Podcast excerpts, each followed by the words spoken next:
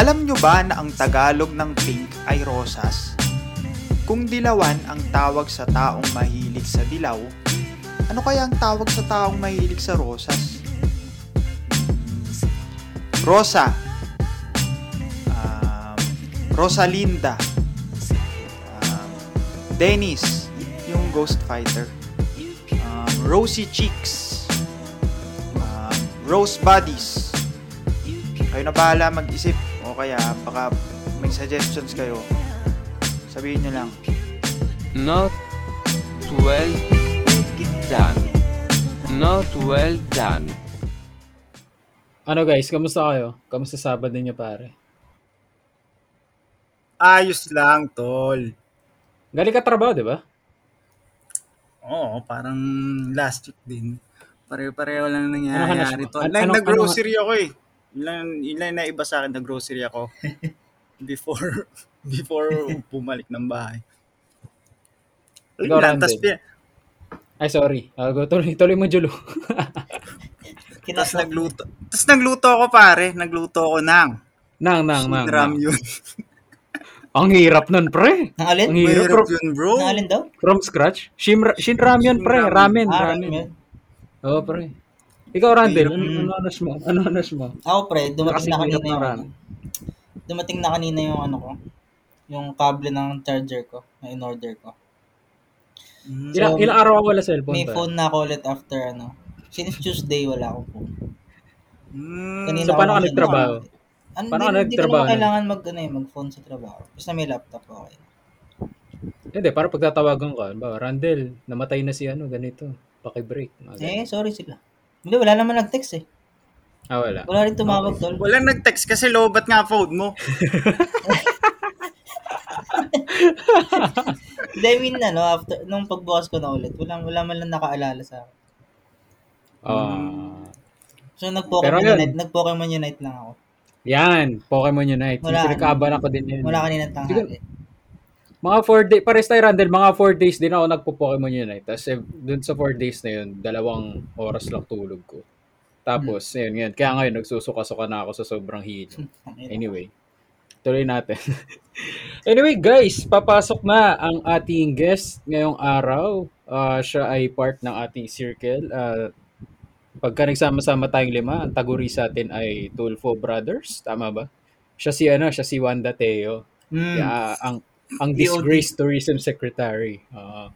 so, yung guest natin pare, law student siya sa UST. Mm. Pinapangalan na naman natin, di ba? Okay lang. Anyway. Mm. Ngayon, nasa Batangas daw siya pare.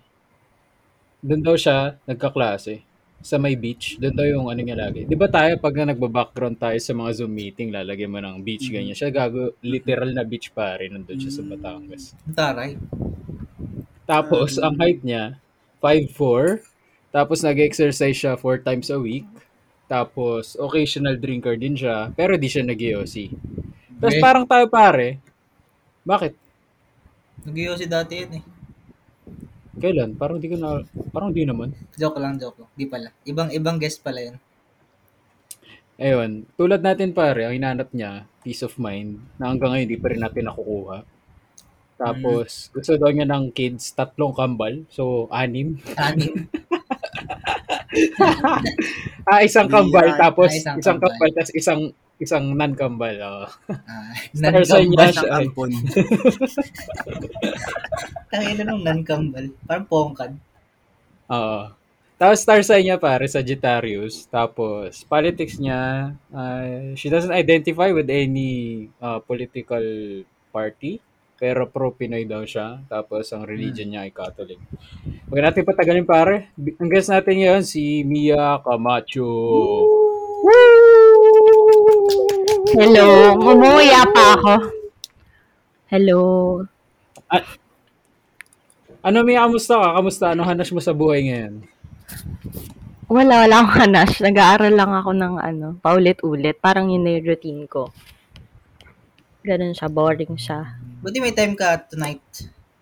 Oo nga eh. Ah, syempre, may time ako lagi para sa inyo. Iyo. Ang ina. Ang plastic ang puta, pero nung una best nating inaya, di umu umuo.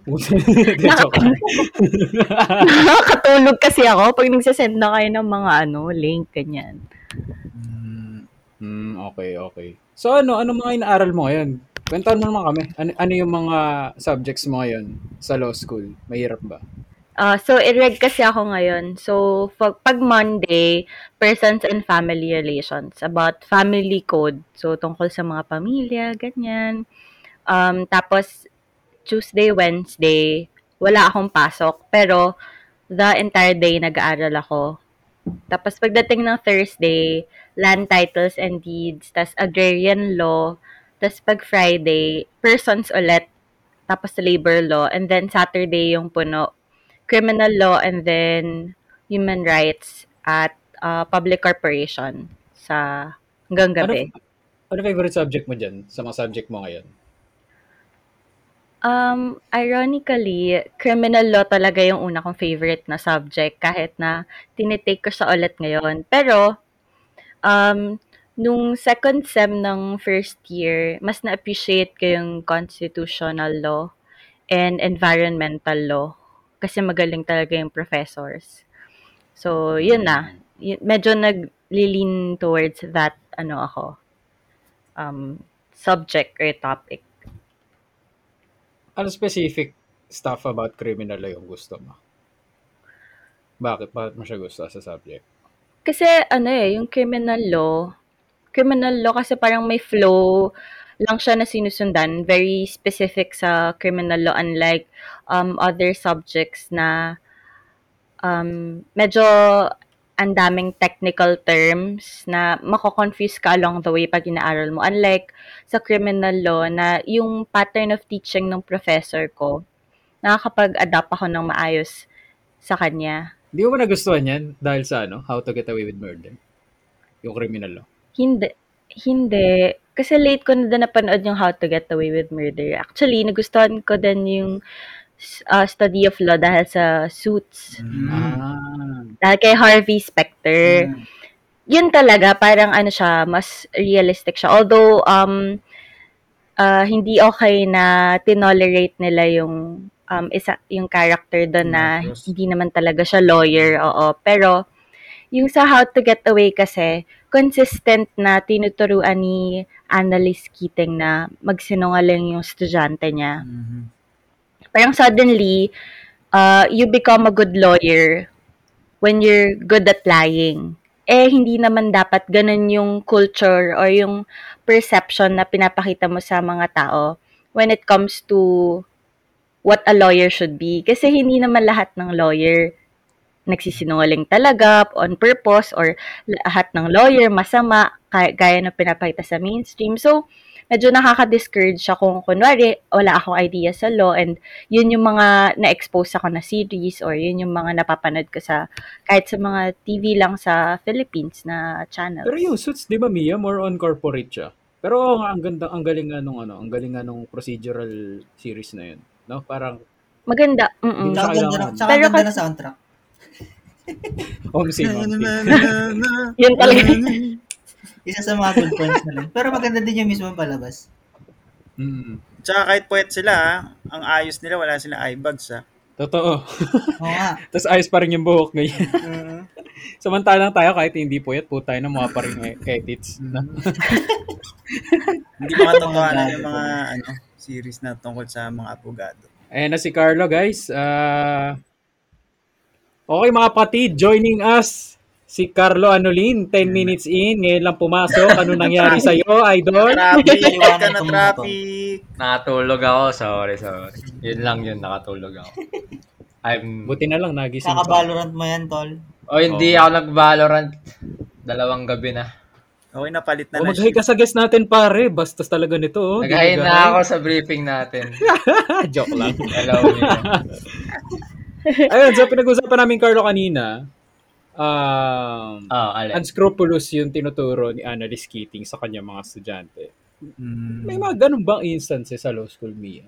Like real life, unscrupulous law students. Oo naman.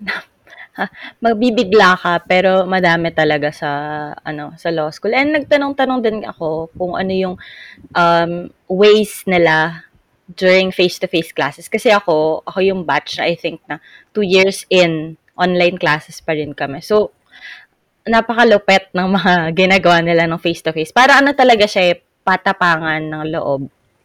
Kasi sa online classes, medyo ano pa eh, subtle eh, yung sisilip ka, alt tab, ganon, silipin mo yung cases, yung digest, tas may notes ka sa gilid or naka-split screen, ganon.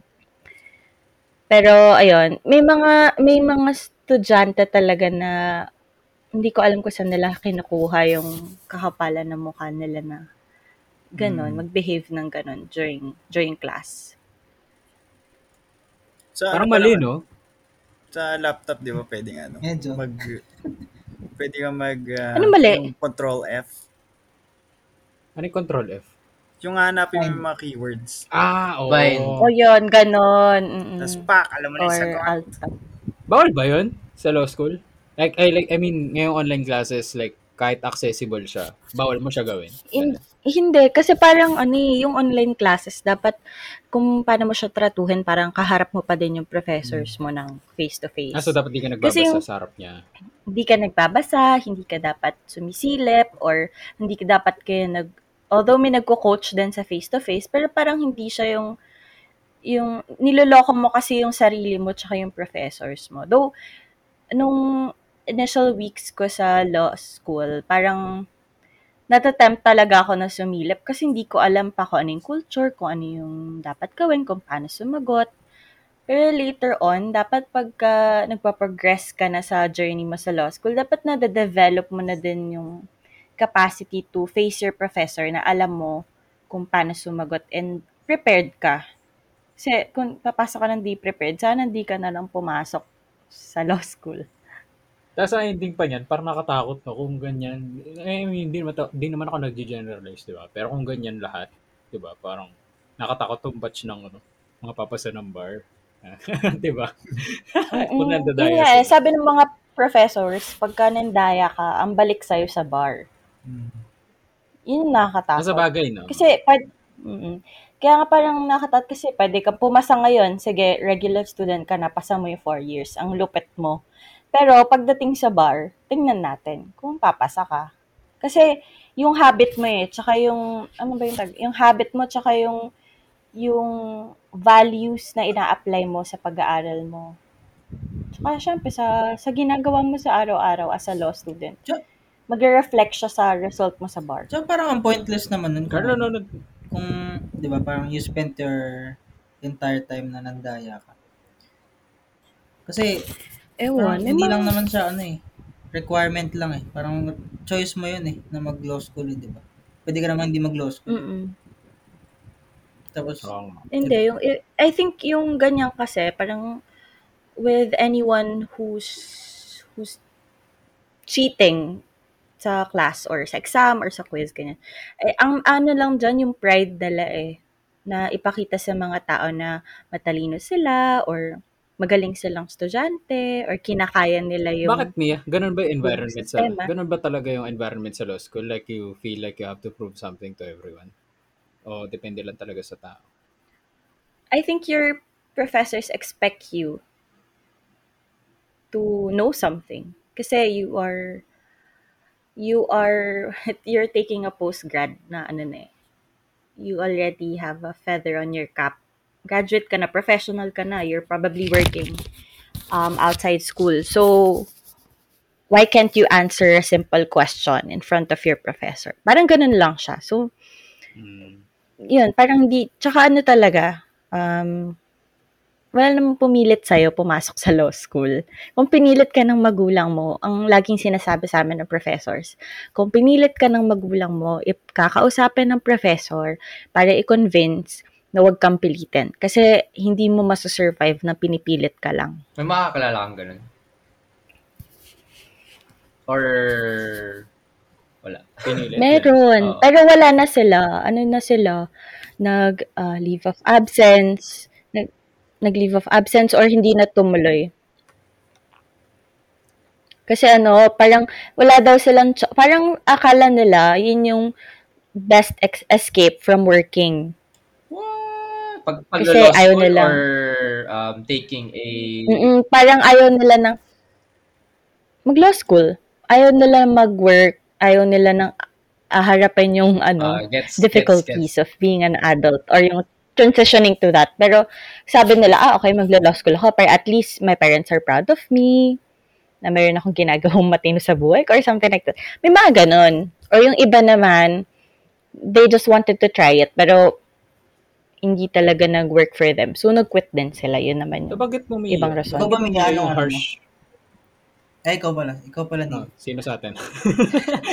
May nabanggit mo yung ano, harsh realities of being an adult. Kasi sa law, sa law school, di ba? Limang taon ka, pwede kang di magtrabaho. Maintindihan ng Mm-mm. magulang mo kasi sobrang hirap. Ikaw ngayon, hindi ka nag, nag-work, di ba? Ah, How does that uh, affect your, kumbaga, mental well-being right now? Na, na kasi sa atin, di ba, parang napag-usapan na nga natin in previous episodes na medyo grabe yung burden sa anak na magba- magbalik sa magulang after graduate. Ikaw ba, may mga naramdaman kang ganong eme? Or your parents expect na kung ano man yung pag natapos mo, yun yung regalo mo sa kanila. Parang gano'n. No one expected me to take up law. Hmm. kasi wala naman nagtanong sa akin and um, I have relatives kasi na medyo ano kinain na sila ng sistema. Hindi naman sila makikinig dito, so okay lang. So parang nung nakita ko kung paano sila as lawyers, okay, ano sila, they're earning well, ganda ng buhay nila, lagi silang nasa Sofitel for weeks. Pero yung kinain na nila yung sistema nila na they're convincing themselves na it's just work na walang mamamatay na tao, walang nagugutom na mga pamilya sa ginagawa nilang trabaho, na pagsisinungaling para dun sa corrupt politician or um, kung sino may masamang tao na yan. Pero later on kasi, um, meron din akong pinsan na graduate. Tapos nakita ko kung paano siya as a, as a lawyer. So, na-inspire ako na nagawin siya. And also, yung experiences ko din sa work, medyo hindi ako maswerte sa sa work ko. Like, sa, nag-work ako before as a, a writer. Tapos, contractual siya. So, TV6, tama ba? TV6 din. oh, TV6. Tapos, parang every three months kasi yung ano, every three months siyang ah, binibigyan kayo ng bagong kontrata. Tapos, ang nangyayari, nung nag-work ako as a fresh grad, minsan, lampas na yung three months, hindi pa binibigay yung bagong kontrata. So, na-anxious ako na, empleyado pa ba ako? May susweldohin pa ba ako? Ganyan. And one time, may experience ako na while I was working, tapos hindi pa kami pumipirma ng kontrata, nagdeduct sila ng sweldo per day from 1,000 naging parang 800 or 700 bigla. Tapos hindi nila inask yung consent namin. Bigla na lang nilang sinabihan. So parang kung fresh grad ka, tapos first time mong kumita, parang, ah, o sige, okay lang, hahayaan mo. Pero when you're studying law, dun mo na-realize na, shit, dapat pala, alam ko to. Dapat pala hindi ako pumayag na ginagawa sa akin to. Kasi, yung, yung constitution natin, yung labor code, nagpa-provide siya ng uh, protection for employees. Yung mga, kahit pa sabihin natin contractual ka or kung ano man yung type of employee um, status yung nagpa-fall ka under. Pero, yun, tas um, meron din ako na-experience sa next work ko na uh, na-involve sila sa ghost project. Tas, millions siya. To? In, hindi, Ah, hindi. Mm-mm. Tapos, ano, Sa scope ako eh. Sa scope sana ako eh. Naku! Oo. Ayan, tapos parang ganun. Tapos nagulat na lang ako kasi bago lang din ako doon sa company. And ano siya eh, um, ibang-iba siya sa pagsusulat ng balita. So, nagulat ako na pumipirma sila ng projects na wala naman palang pinupuntahan. Tapos, ang sobrang kaba ko, kasi pumipirma din ako doon. Kahit na hindi ako sa isa sa mga head talaga na nasa itaas talaga. Pumipirma ako, so natakot ako na, o, paano pag nadamay ako Puta, dito? yun, Anong gagawin ko? Pinirman mo pala, no? Ikaw, Oo. ikaw yung liable sa lahat ng pinagagawa nila, mga ganun, no? Mm-mm. Ako yung ituturo, ako yung scapegoat, ba? Tapos tapos ano pa, pinag-forced resignation ako na parang December 15, uh, I can vividly remember. Sinabihan na lang ako na, O Mia, gawa ka na ng resignation mo ah, kasi stop na tayo mag-work ng December 31. Ganun lang. Eh, nag-iipon ako for law school na nun. Tapos suddenly, wala, mawawalan ako ng work. Eh, nakatira din ako sa Tagig nakahiwalay ako sa pamilya ko. Tapos, bila mo ako sasabihin na mawawalan na ako ng work. So, sobrang yung mental health ko bumagsak. Kasi an, nakaplano ni lahat eh. Tapos, hindi ko din alam na bawal pala na pinapag-forced resignation ka. Mga ganong simpleng bagay. Kaya sabi ko, um, it's about time na I educate myself. So, parang I could help other people and protect them as well. 'Di ba Promote their rights and inform them na, ah, you have rights. Babalikan mo yung TV6. Hmm. Gaganti ako. Ay, Tinanong ako ulit eh. Tinanong ako ulit, ayokong sab. Ano to? Saan to? Saan? Saan? Saan? Saan? Saan? Tinanong ko ulit sa TV6. Ah, talaga? Oo. Sabi balik daw ako kasi kaya ko naman daw pagsabayan. Ah, Hmm. Tapos sabi ko, ayo, parang ayoko. wag na. Di ba eh, emotional abusive yung ano? Yung isang ano dun. Ay, joke lang. Ayoko na. Anyway, Gagi, guys, may nakalimutan tayo. Yung tatlong prompts ni Mia. Ah. Sige, sagutin. Pasugutin na natin sa kanya ngayon ah, kung kailan nasa kalagitnaan na tayo. Sige, Mia. Habol, habol, habol. Ihabol natin. Nakatulog yung Nakatulog prompts natin, tol. Natulog. Sige, Mia, sagutin mo. A pro and con of dating me. Um, pro is my love language is service. So I would cook food, take care of you, clean the house, but um, I don't like being asked to do it kasi utos na yon. Gusto ko siyang gawin para sa'yo. Nang bukal sa loob ko kasi lambing, parang lambing ko siya kahit gano'n kapagod. Pag nilutuan kita, lambing yon. Tapos con, I'm observant, so I get turned off easily. Alam niyo yon sa dami ng naikot kong ano, Ano, ano, anong inikot mo? mali, mali, malilikaw sa UST. so, hindi ko na yan, ano. mm. So, parang minsan kasi kunwari, um, nagde-date or nag-uusap lang kami. Pag napansin ko yung kuko nila na hindi nakakat, gusto ko kasi mali- malinis yung, ano, kuko. Yung, Di ba meron, meron din si Neil, di ba? Meron ka din Neil, di ba? Kwento, kwentong kuko. Uy, gago. Hindi, hindi, kayo yung nagsabi na madumi yung koko, gago. Ano ba? ano ba yun? Nakalimutan ko. Sabi ko na turn off ako kasi hinawakan yung kamay ko. Di ba germaphobe nga ako? Hindi ko naman sinabi madumi yung kamay niya. Ay, COVID kasi eh. Ah, oo, naalala ko na. Nagtanim yan, nagtanim. kayong... Hmm. Eh, Next baka, question ni baka, Mia. Baka plantita. Tayo ng plantita ka, syempre pupunta ka ng date, maghugas ka ng kamay, di ba? Magpiktik ka ng koko. ay, kakahukay lang ng halaman eh. di ba? After mag after after mag, mag ano no, maglagay ng pataba, eh, no, punta ka agad sa ano, sa date. Oh, hello, kamusta ka? Shake hands. Diri. Okay, Mia.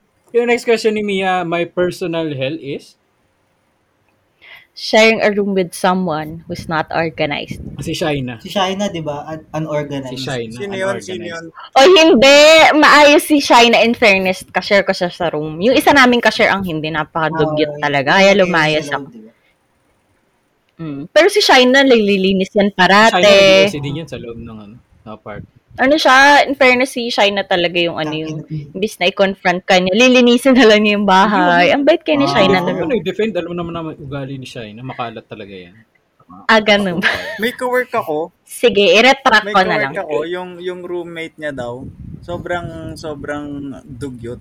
Yung mga, yung pilik mata niya daw, yung mga false lashes, nasa sahig. Tapos pag mag-aayos na siya, pupulutin niya lang daw yun. Tapos ikakabit niya na agad.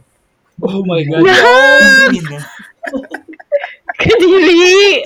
Sobrang kadiri. Isipin mo yung mata mo yung dinidikitan mo noon. Father, father. Eh, paano kung ma, ano siya, ma-effect, yun. diba? Sister, sister. Yan, ano isa mong sister. pinili? Ano, ano yung isa mong tanong na pinili, Mia? Sorry. Na, Ah, a fun fact I'm obsessed ah, sige, with. sagutin mo sige. na rin. tanong mo, sagot mo. I'm ob- Sobrang disorganized natin Ay- ngayong episode, Ay. I'm obsessed with Arthur Neri. Ah, Sino ba si Arthur Neri? Arthur Neri. Yung singer. Actually, oh, maganda nga yung mga kanta. John Neri lang kilala ko. Mm-mm. Ay, solid din kumanta yun, si John Neri. Mary Colmenares. Mm. Hindi, hindi. Okay, sorry. Okay. Mm. Sorry, sorry. Sige. Cut! Ikakat na lang yun. Mm. Ikakat na lang yun. Sige. Nawala yung momentum ni Jolo, no? Nawala. After Patay. Wala na ako sa next episode. Nakik na. Okay, so balik tayo, Mia. Mm. Na nanonood kami kasi nagpa-vlog to si Mia eh. Napanood napanood ko isa episode niya, nag-discuss siya ng limang kaso. Pwede ba discuss ulit dito? Wala lang, wala kami makontent eh. Napakatamad. Napakatamad talaga. Go, Mia. Sige, kwentuhan mo kami. Patawanin mo kami, dali. Hala, ang serious nung umpisa. Sa ano muna tayo, medyo Ah, sige. serious Go, tayo. go. So, yung first case is People versus Castillo. So, if you're a first year student in law school, you would encounter this because this will um, be included on your discussion of conspiracy. So, this one, ano siya, kidnapping for ransom. Um, and uh, yung tao dito, si Castillo and si uh, Padayhag. So, si Castillo and Padayhag, they work for um, a family. Tapos, ano sila doon, maid. Ngayon, si Castillo, hindi daw siya sinesweldohan nung boss niya. Hindi daw siya binayaran ng um, nung bonus niya, ganyan. So, ah as a way of, um, ano ba, revenge, kinidnap niya yung anak, si Rocky. Ngayon, Yung si Rocky... yung kinidnap yung anak ng employer. Oo. Mm-mm. Parang, ano lang, sinundo siya from school and yung mga ibang maids kasi ng family, hindi sila, like, disoriented sila. Akala nila, si Rocky susunduin ng relative tapos aaten ng birthday party, ganyan. Eh, tsempo, nagkaroon ng pagkakataan si Castillo para kidnapin si Rocky. So, kinidnap niya, ganyan. Tapos, si, ang ginamit niyang pawn dito ay si Padayhag. Now, what they, um, what I like about this case is the statement of the uh, Supreme Court when they decided um, uh, whether or not Batayhag is uh, liable uh, for the crime of kidnapping for ransom as a co-conspirator of Castillo. Um, si Padayhag kasi uh, grade school lang yung natapos niya. Hindi siya nakapag-aral, wala siyang opportunities na nakuha natin. So, um, yung statement ng Supreme Court, parang, um, mag, nag, ano siya, it's, nag-strike siya sa akin kasi gusto ko yung sinabi nila sa kung paano nila in-approach yung pagsagot ni Padayhag, kung paano niya i-defend yung sarili niya sa court. So, ito lang yung ano siya, um, part siya nung statement ng court. So, sabi dito, her straightforward and wide-eyed admission of facts that incriminate her demonstrate a level of honesty that can only be found in those who don't who do not know the art of deceit. Far from a cold and calculating mind, Padayhag strikes us as one whose innocence often leaves her at the mercy of her more worldly peers. It is clear that she acted with a full belief that Casilla was doing nothing wrong. So parang Sino ponente? i-expect kasi Sino ponente? Ay, hindi ko na, hindi ko na matandaan sige, kung go. sinong ponente. Pero, yung maganda kasi dito, yung message na, pag binasa mo siya, yung message na pinaparating na, hindi porket mahirap yung naaakusahan, eh hindi na siya magkakaroon ng hustisya. Kasi, yung mga, um, yung judiciary, yung mga um, justices natin, yung judges, even yung mga prosecutors, nagbe-base sila sa facts. So, kaya maganda yung, yun yung beauty ng ano eh, yung pagka nare-raise mo yung case from regional trial court to appellate court and then Supreme Court. Kasi, they will just base everything on facts. Yung behavior nung ano, nung ina-accuse, tapos ng defendant or ng um, petitioner, tapos hindi nila tinitignan kung mayaman ka or mahirap ka. Dito kasi si Padayhag, hindi naman nila tinanong kung kung ano siya eh, kung ano yung achievement siya in life or kung ano yung klase siyang uh, made sa family or anong klase siyang tao, tinignan lang nila siya kung paano siya sumagot dun sa accusation sa kanya and as, inno- as innocent as she can be, sinabi niya na wala siyang alam. Kasi wala naman talaga siyang alam. And hindi niya kasalanan na wala siyang alam. Hindi niya kasalanan na grade school lang yung natapos niya. Um, parang sabi din kasi ng Supreme Court na kasalanan ng society na ginagamit natin yung mga kulang ng edukasyon para gumawa ng mali para sa atin. Parang nagtitake advantage tayo na mas may alam tayo sa kanila. Kaya okay lang na utakan natin sila and hayaan natin sila mag-pay sa mga kasalanan na hindi naman talaga nila ginawa. So, yun yung maganda sa case na yun. Ito, yung second case, um, about ano siya, intersex. Landmark case siya. Si People versus Anong Kagandahan. intersex? And y- Anong intersex? intersex yung ano, yung dalawa yung ano nila, reproductive organ. Ah, okay. Uh, so, meron siya. So, here, si Kagandahan, siya yung, um, ano siya, um, uh, intersex activist.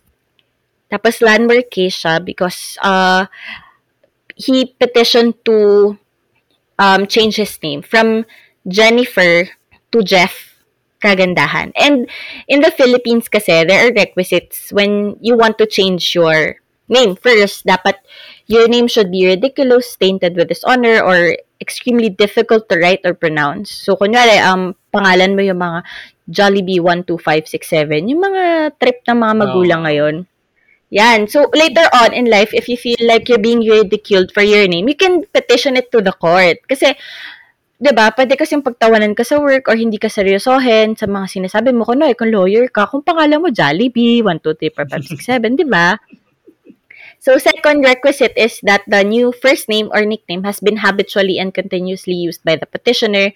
Then, uh, lastly, the change will avoid confusion. So, if we follow the requisites, hindi pasok si si Jeff Kagandahan. Kasi, wala namang problema sa pangalan niya. O ano naman kung Jennifer Kagandahan ka. Pero, here kasi, they considered the fact that he is an intersex. So, he was diagnosed with congenital adrenal hyperplasia. So, when you're a law student, you encounter uh, a lot of cases na minsan may mga medical terms that you have to remember kasi important siya. So, ito, CAH yun, yung tawag sa kanya in short.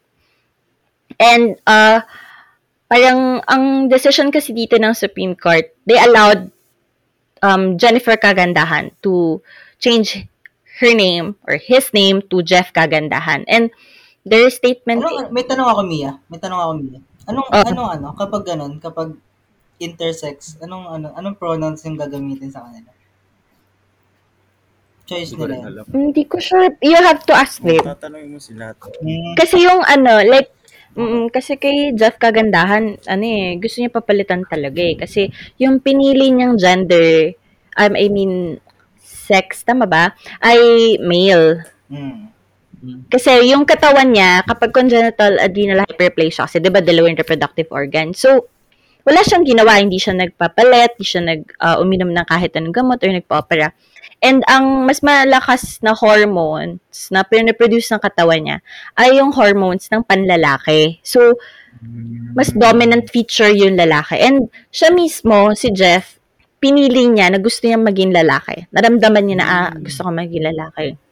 So, this time, di ba, um, kasi sa Philippines, we're a Catholic uh, dominated country. So, very sensitive talaga yung mga tao sa sa ganyang topic. Pero, in this case, uh, the Supreme Court recognizes right to uh, change his name and to pick the uh, sex or um, gender that he feels he would fit in.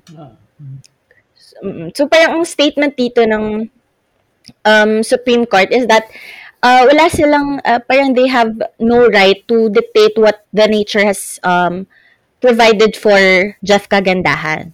That who are they as a normal human being to dictate someone how their life would go in the future or how how they would how they should handle their lives, 'di ba? Kung kung 'yun yung binigay sa kanila ng ni, ni God and ng nature na they have the opportunity and they have the power to decide kung ano yung gusto nilang piliin or tahakin na landas, then bakit haharangan yun or pipigilan yun ng Supreme Court. So, sabi nila wala namang ginawa si si si Jeff Kagandahan eh. Hindi naman siya nag nagpa-opera, hindi naman siya uminom ng gamot, wala siyang ginawa na hindi um, sinabi ng doktor. So, dapat lang na sundin yung kung ano yung magpapasaya kay Jeff Kagandahan. So, yun yung maganda sa case na to. Mm. Okay. Third case is about, uh, and it's another landmark. Actually, lahat naman landmark case di-discuss ko.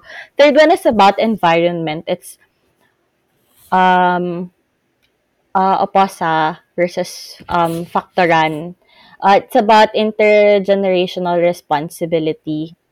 So here in this case, parang they filed a petition uh, for writ of mandamus against the release or um, yeah, release of the timber license agreement. So, ito yung pinaprovide sa mga corporations para pwede silang magputol ng puno. Magputol, tapos ibenta, ganyan. So, uh, in here, the petitioners here were minors. So, di ba, syempre, pag sa court, hindi naman pwede yung mga 10 years old, 12 years old, kasi um, dapat i-represent sila ng guardian nila or ng um, i-assign ng court to represent them para maging legally capacitated sila to file a case. Now, um, nag-file sila ng case because they wanted to uh, raise their concern for uh, to protect the environment, not just for the present generation, for but also for the future generations that are coming. Kaya siya intergenerational responsibility. Kasi um, it was a landmark case because it uh, set precedent to the other environmental cases that were filed to the Supreme Court. Kasi kapag in-invoke mo na yung or sinite mo yung case ng OPOSA, parang sinasabi mo na um, karapatan nung kabataan na ipaglaban yung magandang environment, yung healthy uh, na environment para sa mga katulad nila and sa mga magiging apo at anak nila. So, yun lang yung, basically yun yung um, naging decision dun sa case na hindi hindi porket bata sila or um, nire-represent lang sila ng guardian nila na hindi na sila pwede mag-raise ng concern sa environment. Eh, sila din naman yung maapektuhan kung hahayaan ng government natin na magputol lang na magputol ng puno yung kung sinong kumpanya at bigyan lang sila ng timber license agreement. Dahil hindi naman agad tumutubo yung puno. Di ba pag nagtanim ka ngayon, siguro may asawa ka na or may anak ka na, tsaka mo lang makikita na pausbong na yung puno na yun. And ilan yung punong pinuputol sa timber license agreement? Ilan yung puno na pinuputol na wala pang license eh, na illegal, 'di ba? So, tsaka lalo na ngayon kasi may climate change. So, hindi na siya hindi siya issue na pwede mo na lang i-shrug off. Kailangan talaga pinag-uusapan na siya. And even before, na-raise na siya nung mga um, bata or minors noon. And probably we should be thankful for them. Kasi naisip nila na sabihin sa magulang nila na gusto namin to sabihin sa court. And i-remind yung court na we have the right to be concerned of our environment. Okay. Ah, ito na, yung ano nyo, most requested case nyo. Chiming Choi versus CA. So, si Chiming Choi, um, kinas kinasal siya kay Gina Lau. So, as we all know, Si Gina Lau. Oh, So, ginalaw niya pala, ginalaw niya pala yun. Oy! hindi nga eh, hindi, Hindi nga nandyan- Hindi nga majalaw, pre. Ginalaw niya, tinry niya, tinry niya, tinry niya, pero hindi pumayag si Gina Lau. Magpapalit ng pangalan, di na Jalaw. Di na jalaw. Di na jalaw. Nice, Julo na proceed. bawi. Proceed. Ayan na, okay na. Nakabawi na siya sa una niya joke. Okay. So, kasi, um, diba, in any uh, marriage, one of the essential marital obligations under the family code is to procreate children. So, based on the universal principle that procreation of children through sexual cooperation is the basic end of marriage. So, in here, um, uh, Gina Lau filed the case to the court um, to have their marriage decided as null and void because of the psychological incapacity of Chi Ming Choi. So, um, she cited Article 36 of the Family Code, which uh, refers to psychological incapacity. So, it refers to a personal condition that prevents a spouse to comply with fundamental marital obligations. And so, they had uh, undergone a medical examination. And uh, the doctor um, Pinacheck- checked the Pinacheck private talaga. Pinacheck talaga kung... Oo, pinacheck talaga. Ah, okay. Ang sabi ng doktor? So, parang si, G- si Gina Lau, parang they checked her private uh, parts. I mean, she was okay naman, healthy, ganun. Until, um, pinacheck din yung kay Chiming Choi, yung husband niya. And it was kept confidential at first. So, parang, ano, so si Gina Lau, syempre, ano siya, ilang years din sila, hindi pa din sila nag, nagtatalik. So, bothered si Gina lang. Kasi, syempre, nag-honeymoon sila, iniiwasan daw siya. Tapos, after a few, you, a few years, dami daw excuses ni ano, ni Chim Ming Choi. So, syempre, part yun ng relationship nila eh, para, di ba, mas bonded sila sa husband and wife. So, niraise nila sa court. Tapos, nakita, so, ni-reveal yung result ng Na-reveal. Examination. Yes. So, it was revealed Pinis. that when the doctor Pinis examined the puta. Patapusin nyo, hindi pa tapos yung story. Tada! Mia, Mia. Mia, tuloy mo na, Mia. Sorry, Mia. Go, go. Sorry. Ganto kami, ganto kami lagi. So, uh, so when they uh, the doctor examined the penis of Chi Ming Choi, uh, it was 2.5 inches. So, ganyan, mga wala, ganyan, ganyan lang ata, di ba? Oh. Tapos, di syempre, sabi sa kanya ng doctor, oh, sige, ano ka, um, ah, ano yan, dapat maging hard. Kasi syempre, baka ano pa siya, ah, hindi, di pa yan yung full capacity. Tulong, So, di, ano, part yun ng ano, examination. 2.6. Nung nag-isang daw porsyento, 2.6.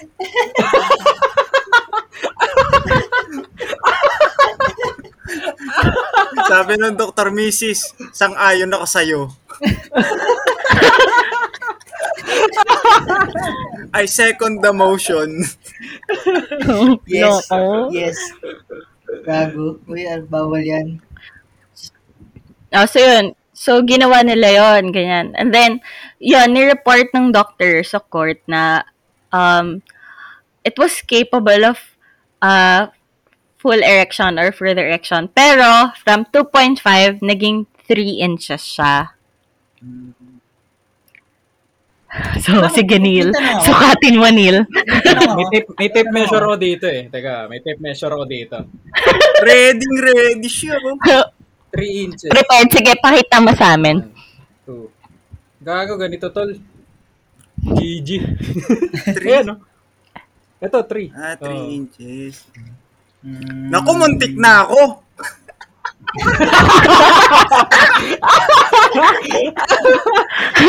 Visit Gago, lamang ako ng point 1, tol. Muntik na. Ito 3.1. Yabang pa eh. May tanong ako. Oh.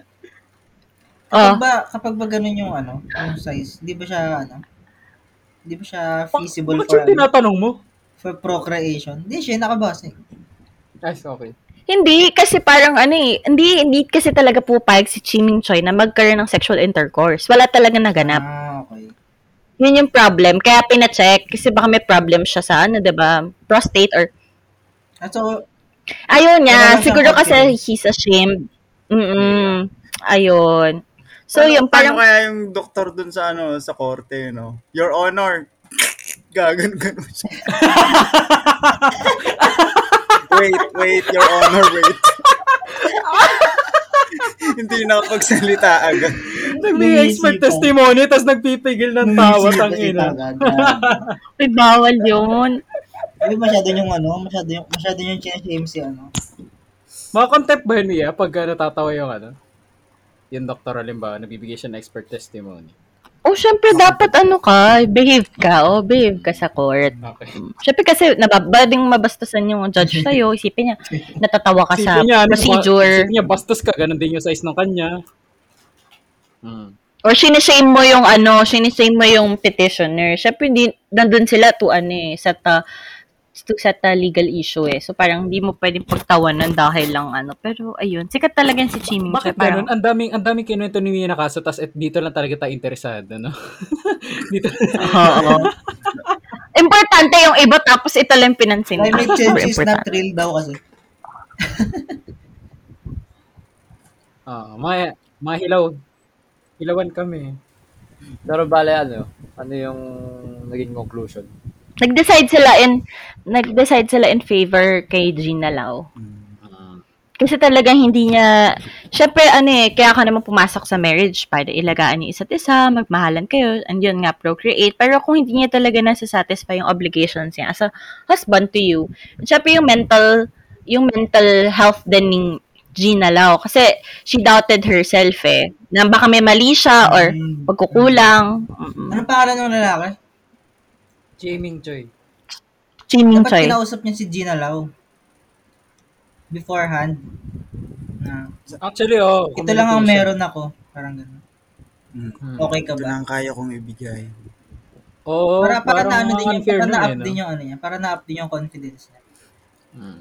Siguro sa ni Gina Tsaka, tsaka "Hindi, unfair yun. Malay mo ayaw talaga ni Gina nung nagde-date pa sila. I mean, deal breaker sa kanya yun, di ba? So, bakit mo ipipilit? Ba't ka magsisinungaling? Di ba? Parang ano yun eh. ay- ayoko naman eh. Hindi talaga sa kanya kasi sinasabi.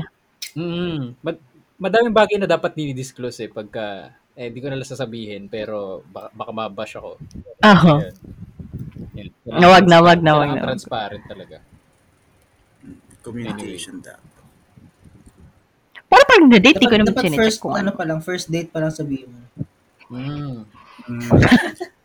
Ito, ito lang ang meron ako ganun. sige. Pag sisend agad ng ano, ng ano, proof of ano. Proof of life. May resume. Okay, saan na tayo? Ah, medyo patapos na tayo, no? So, paano natin nirarap up, ah, well, dun tayo sa ano, takeaway na part. So, yun nga, parang knowing na, if I'm not mistaken, parang yun nga, sabi mo kanina na parang, ano ah, work, ah, work from home tuloy. Ah, online classes ka, nag-start, like, you know, being a law student. So, parang ano na lang yung yun, biggest takeaway mo or yung mga natutunan mo, ganyan, mga adjustments na ginawa mo. Um, I think yung biggest takeaway ko um, regarding law school is that, uh, especially with the setup that we have, and I don't think na mag face-to-face agad in the near future kasi nga yung galaw ng government natin and yung nangyayari sa bansa, syempre may, may variants pa and baka may bago pang dumating na variants. So, parang you should put your mental health first. Kasi sa law school, every day, you will be tested. There will be a lot of um, comments um, from other people, especially from your professors, na uh, will break you or will ano ba, put out your the fire in you. Pero at the end of the day, dapat iniisip mo pa rin kung ano yung kung masaya ka pa rin ba sa ginagawa mo, kung kung if you deserve rest, then go ahead, take a rest, take a break. Huwag mo munang titigan yung backlogs mo kahit sobrang dami. Umidlap ka. Kasi uh, at some point, naisip ko din mag-leave of absence. Mahirap talaga siya, hindi siya biro. Um, parang naging part na ng routine ko na nagkaka-emotional breakdown ako. Because I would doubt myself or um, uh, I would question my capability if I'm smart enough or if I deserve to be um, in our school, if I deserve the slot or kaya ko pa bang sabayan yung mga kaklase ko who are uh, who are better at understanding provisions, mas magaling mag uh, sumagot sa exams or mas mataas yung grades. But you know, when you face when you face yourself in the mirror, you should tell yourself na you're you're doing your best. And although it may not be enough for uh, some people, na hindi naman naglo-law school at madaming opinion sa buhay mo, at least you're doing your best and you're surviving every day. Sobrang importante na sinasa-survive lang natin yung bawat araw at gumigising tayo sa umaga na healthy tayo, buhay tayo. And yun lang, parang yung mental health talaga. Ngayon, so, sobrang dali na lang din sa akin ngayon na, na i-cut off talaga yung mga tao kapag nakaka-affect na, sila sa mental health ko. Kasi, wala naman akong ginagawa ngayong pandemic. Di naman ako lumalabas talaga. Hindi din ako nakikipag-interact kahit sa inyo. Di ako masyadong nakakasali na. So, yung panghahawakan ko na lang yung, yung kung ano yung naiisip ko sa sarili ko eh. Kung ano yung um, pumapasok sa utak ko kapag bago ako matulog at pagising ko sa umaga. Kasi, di ba, hindi mo naman alam kung ano yung battles na pinagdadaan ng mga tao kapag kausap mo sila. They seem okay, pero deep inside, may, may ayaw na nila or nag-give up na sila sa sarili nila, ayaw na nilang ituloy yung mga akala nila na para sa kanila. And yun lang, it's, you just have to be kind with one another kasi lahat tayo may pinagdadaanan. Ano na lang din yung ano, yung parang mga routine mo or parang parang breather mo, kumbaga, parang anti-stress, ganun, mga ginagawa mo, mga bagay na pinagkakaabalahan mo kapag when you feel like ano when you feel like uh, uh, stressed out ganun as a law student ganun Ah, uh, hindi ko alam sa iba, pero ako kasi medyo hirap ako na uh, mag-relax. Parang naano ko eh, parang dami ko kasing gustong patunayan, lalo na pag ireg ka, like indelix yung buhay mo. May mga uh, subject ka na tinitake mo ulit and hindi mo siya pwedeng mabagsak ulit, kundi ano na, um, bye-bye na, ganon. Pero, so, iba yung pressure. Minsan, um, I would try to watch Netflix series, ganun, pero hindi ako nakakatapos ng isang episode. Um, minsan kalagitnaan, nawawala yung attention ko. Kasi nag, nag-ano ako, nag-worry ako na, sayang yung oras, dapat nag-aaral na lang ako para wala akong hahabulin. Mm-mm. Pero, um, yung simple moments, na-appreciate ko siya. Somehow, nakakatulong siya para medyo maging masaya ako and uh, i-look forward ko pa yung mga sumusunod na araw ko sa sa school and sa mga subjects ko. Yung kapag ka uh, nakikipaglaro ako sa pet namin, sa dog, and then kittens, or pag naguhugas ako ng plato, ang weird. Parang ano ko siya, at, at least ako pag naguhugas ako ng plato kasi ang concern ko lang, malinis ko siyang mabuti, mahugasan ko ng walang may, may iwan na dumi, walang may, may iwan na bula. Hindi ko ni iniisip yung cases ko or yung ano yung magiging ano discussion namin for the recitation. Naghuhugas lang ako ng plato. So, so para sa ibang tao, sobrang laking burden ng maghugas ng plato. Lalo na kung maghuhugas ka ng pinagkainan ng ibang tao. Pero ako, na-appreciate ko siya. Parang me time ko na siya na pag natapos ko yung paghuhugas ng plato, malaking bagay sa akin kasi may natapos ako bukod sa puro law school lang yung fino-focus ko. Di ba ano, Mia, sa law school merong parang uh, dito, mga specialty, yun, like sa spe- may specific field na parang i-cover mo kapag uh, nagpag-practitioner ka na ganun. Parang ikaw ba, parang kahit second year ka pa lang or ano, meron ka na bang parang napo-project na specific field na gustong mapuntahan if ever you become uh, ano, a lawyer? Since day one, gusto ko maging prosecutor. Yung. But, mm but, um, naiisip ko din na uh, maging, ano, environmental lawyer kasi, um, kasi yung professor namin sa subject niya si Attorney Liwanzon and kilala siya ng mga iba pang law student. Gaya ni Ayan, yan, nila BP, yan, familiar sila kay Atty. Liwanzon. And magaling talaga siya na professor. Tapos, kahit na sobrang complicated ng environmental law sa Philippines, kasi sobrang dami nating batas.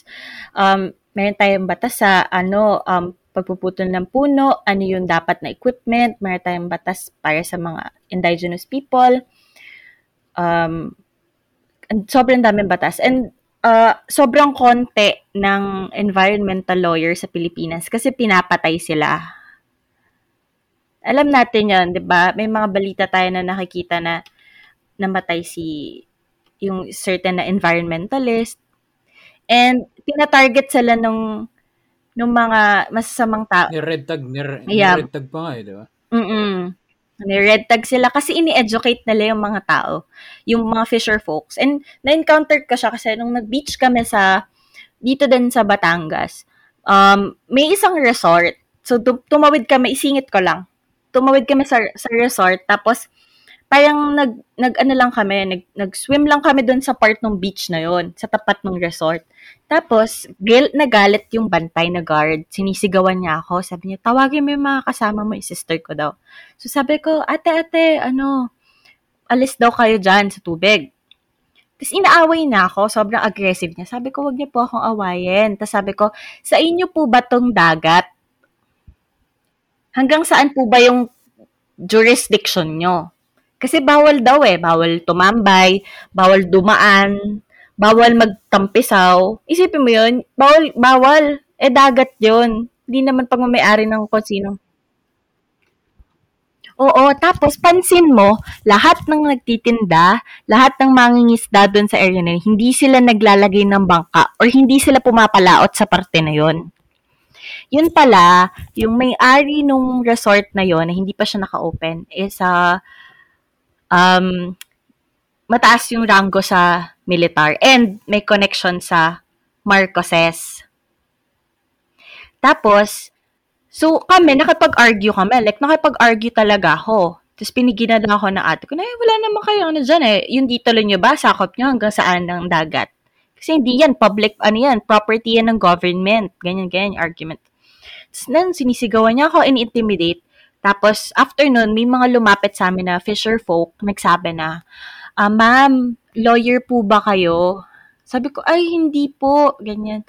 Ano lang po, sa estudyante. Nag, ah, nagkakapag-argue lang po kami kasi hinaharas po kami, ganyan. So, sinabi nila sa amin na matagal na daw yon yung may-ari na yon na hinaharas yung mga mangingisda. Na may mga mangingisda na pinapatay, pag nahuli sila na pumapalaot sa sa area na yon isipin nyo sobrang layo na nung dagat. Pag nakita ka nila, pagbalik mo, papatayin ka. Kasi kanila daw yon Tapos, hinaharas sila, hindi sila makapaghanap buhay kasi natatakot sila dun sa militar na yon sa pamilya niya kasi powerful sila, may connection sila. Eh, hindi naman dapat. Eh, karapatan nila na mangisda. At ah, hanap buhay nila yun eh. Kasi yun yung, doon sila nakatira, tapos pinipigilan sila ng mga taong to. Kasi, sino to? Sino sila? Dahil meron silang connection. Dahil entitled, feeling entitled sila. Dahil matagal na nilang ginagawa yun, dinadaan nila sa dahas yung mga tao. So sabi ko, doon ako na, mm doon ako nagising na sabi ko, o oh, baka ito yung ano ko, calling ko. Kasi ang tagal ko nag-iisip eh, ayoko ng ano, feeling ko, baka nadadala lang ako. Familiar yung ano. Parang nakwento mo na. Oo, Ewan ko, parang familiar. Parang, kinenta ko sa inyo. anong year ka na? Ah, second sem namin, first year. So, anong nangyari, nag-email ako sa flag, yung um, kila Shaljok na, nag-email ako sa flag, nag-email ako sa governor ng Batangas tungkol doon. Kasi yun yung advice ng professor. Kinausap ko siya yan, nag-consult ako kay attorney. Sabi ko kung anong gagawin, ganyan. Sabi niya, ano, as a lawyer, sabi niya, na, tuwa daw siya na naisip ko daw yung gawin yan as an initiative. Pero sabi niya, as a lawyer, dapat hindi ka magpapadala sa emosyon mo. Dapat papagitna ka. Kahit alam mong nangyayari siya, papagitna ka. So, gagawin natin, mag-email ka, ikakontak natin yung governor. Kasi ano din siya eh, parang uh, sabi niya sa akin, dahil nga, uh, yung puso ni Recto, ni Ralph Recto, malapit dahil taga Batangas siya. So sabi niya, pwede niya daw akong tulungan para makipag-communicate sa kanila para daw uh, madaan daw sa tamang proseso para matulungan yung mga tao. Kasi alam mo, nung, nung kinausap ko yung mga tao doon, yung itsura, nung, yung mata nila, kailangan na kailangan nila ng tulong. Parang suddenly, nagkaroon ng glow or shine sa mata nila na nakakita sila ng hope sa'yo.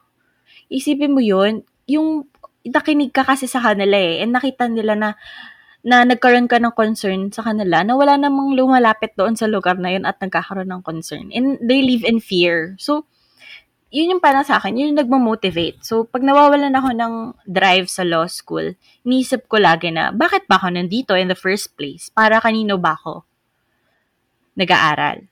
Mm. So, yun. Environment talaga. Environment. At dyan na po nagtatapos ang Diyan na po, na po, nagtatapos ang nagtatapos. aming episode. Maraming salamat. Hindi, gusto ko mag, ano, gusto ko mag-thank you kay Mia Oo, Ah. tama na. for uh, entertaining us the joke lang. For uh, giving us opportunity to share her experience with law school so far. At saka, yun, congrats din natin sa sarili natin kasi season Hmm.